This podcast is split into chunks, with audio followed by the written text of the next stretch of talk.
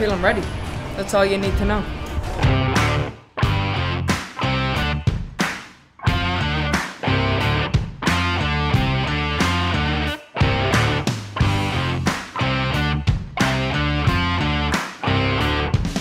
I'm just ready to go out there and fingers crossed represent TNA and kill it. Like